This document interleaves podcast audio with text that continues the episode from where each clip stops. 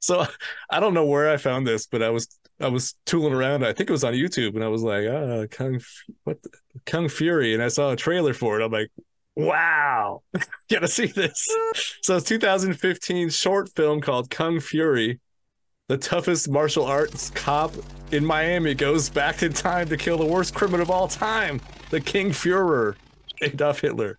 This is the funnest romp. Kung Fuhrer, sorry, Adolf Hitler. Kung Fuhrer.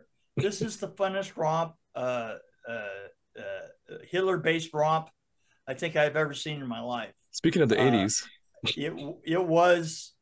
Now, was it made in the eighties or was it made later? To No, it was two thousand fifteen, and uh, the director, this is one thing that drives you crazy sometimes, is that the guy who wrote this also directed it, and he acted in it.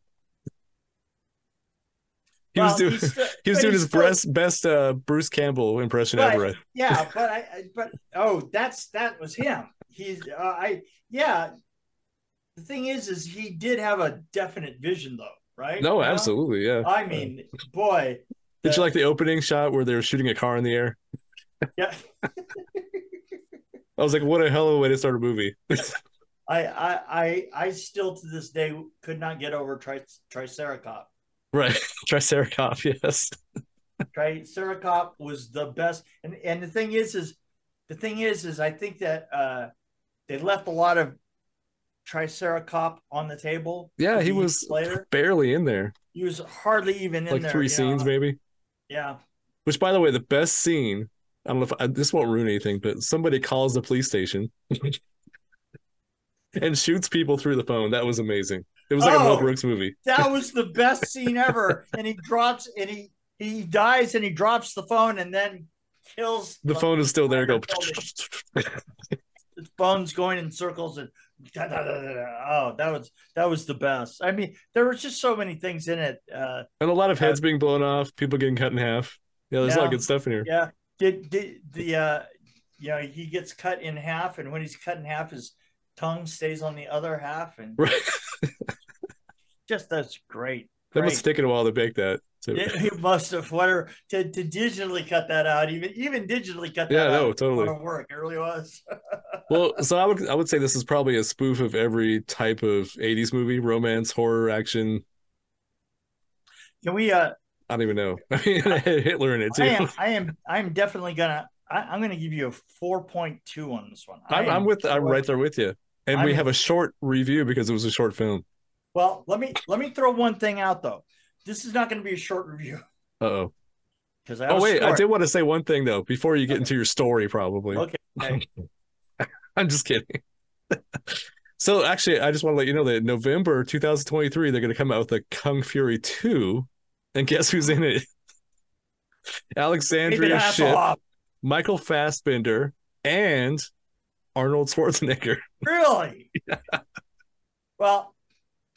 I want you to know where the music came from. I do want to know. Who sang? Who sang? Wasn't that Hasselhoff? Yeah, it was the David Hoff. Hasselhoff. Right. It was the Hoff. And, uh, and, and there's several, actually, there's several references through it. Yes. Knight uh, Rider. To, to the Hoff, right? Yep. So I thought I would tell a Hoff story. It's story time with Mick. It's story time with Mick. Story time with Mick. Ooh.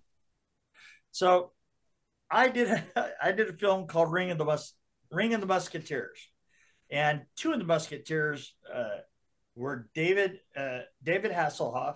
Then they had a German guy, and then they had a French guy, and then they had Cheech. No, that's awesome. uh, Cheech and and I for some reason I was the Cheech third Marin or whatever. I, Is that how you say his name? What is it, Cheech Marin or Cheech? Cheech Marin, Marin. yeah, Cheech yeah. Marin. I think that's the third the third th- thing that I had done with him, and and we just always got along really fun, and he was just a, a, a fun guy on set.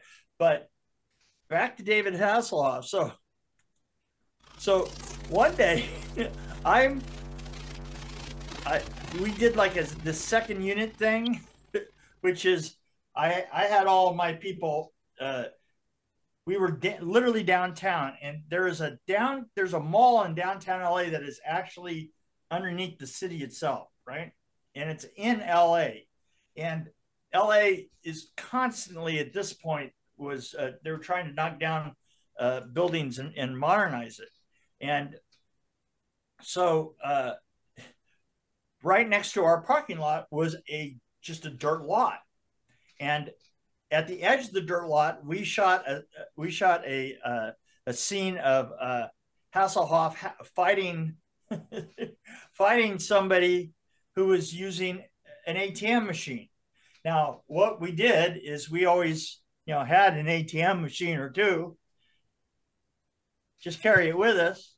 And uh, so we would slap it up against the building. And the nice thing about an A T M machine is you just, wherever you are in downtown L A, you slap it against the side of a building, and that's an A T M. And you do your scene with the A T M right there, and it's your own fake A T M. And so we're working on the, we're, we're, we do the scene at the A T M, and I'm walking back with him back across the lot to uh, to our encampment, right? Which is the next lot over. And we're walking across this uh, dirt lot, and the the, the tourist uh, bus people had started to use that to dump people off to just so that they could just cross the street and go down the escalators into the mall, right? And so this bus comes rolling up right beside us, and the doors open, and maybe it's about twenty feet away, and we're just walking along and we're talking, and all of a sudden he just puts his arm out and he, to stop, and he goes, "Okay, this is going to get weird." And I was like, what the f*** is he talking about, right?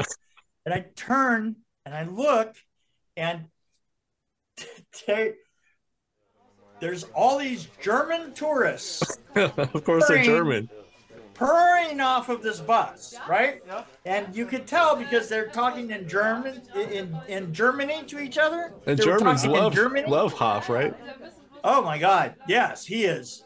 He's got all kinds of hit records. He's a, he's a he was a rock star at the time, and I mean, and I mean, this was current to the time of him being a rock star there.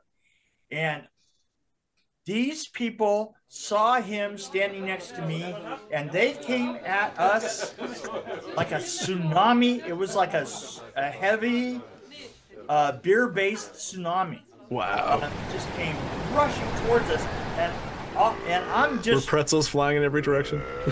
It's the craziest thing. And absolutely everybody is is is speaking German, and uh, and he was speaking German back to them, and I was like, whoa. I just it it, it took me a further twenty minutes to get, you know, to cross the line into our lot from that wow. lot.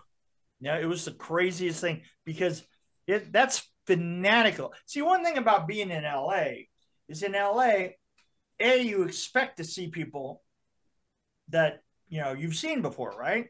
And so that just kind of puts a little bit of a cap on the enthusiasm. and and you don't want to be a dick, right? And so well, I mean, I would you don't be. Want, no, you don't want to act you don't want if you're a tourist, the last thing you want to do is act like a tourist, right? Right. And so and so he tended to be, if not timid, at least um, a little bit more demure. But these Germans had not expected to see David Hasselhoff there. Right. Just walking and, around. Uh, just walking, just walking around. And I am telling you something, man, they were insane. It was absolutely insane. If I were you, I would have been collecting money for autographs. That's Dave's problem, not mine. No, I mean, like, take it, take advantage of the situation. yeah, yeah, yeah. Because you know me, I've always taken taken full advantage of every situation I was in. No, that's that's an awesome story, and, and it's he was right though, wasn't he? It's gonna get yeah, weird. He was. It was. It was. This is gonna get. I just remember that look on his face. It was like, this is gonna get crazy. And I'm like, yeah, okay. What the f- are we talking about? Well, it's also talking, cool of him to like stay about, there. Are we talking about on a nuclear level, or I just I don't I don't even know where you're going with this, you know? Well, it's cool of him to stay there too. Like, he didn't run off. Yeah, you know? yeah, no. I mean, and he was he loved it. I mean, he was like totally into it. Um, I I was not, however. Right. Well, yeah, that would be weird to be in a sea of people. Just yeah, yeah. No, it was a damn strange thing, you know. It was like, oh, you know, one moment you're just uh, you're just walking along, thing, you know, just uh, talk. Because I, I got along with Dave really well. It was just was just like, oh, this is gonna get weird. What? Oh, f- you're right. It did get weird. He's one guy that I would like to interview. Actually, he'd be kind of funny. Yeah, yeah. Speaking of uh, Nick Cage, I'm finally getting around to watching Renfield, and I noticed that there's another movie called Dream Scenario. Have you seen that? It looks Have wild. I... Dream called... Scenario? Yeah, no. Dream Scenario. It's about this old, overweight guy who keeps appearing in other people's dreams, apparently. It's like... So I think Nick Cage might be making an upswing in his career, I think. Oh, you think so? I don't know. I'm. I'm I, I don't know. The last I'm few hopeful. Films, the last, hey, the last few films that he's done have been amazing. The one, the one with Pedro Pascal. Yes, and, uh, yes. Willy's Wonderland. I mean, those those two were were absolute boss. You know, is this it? We talked about a lot.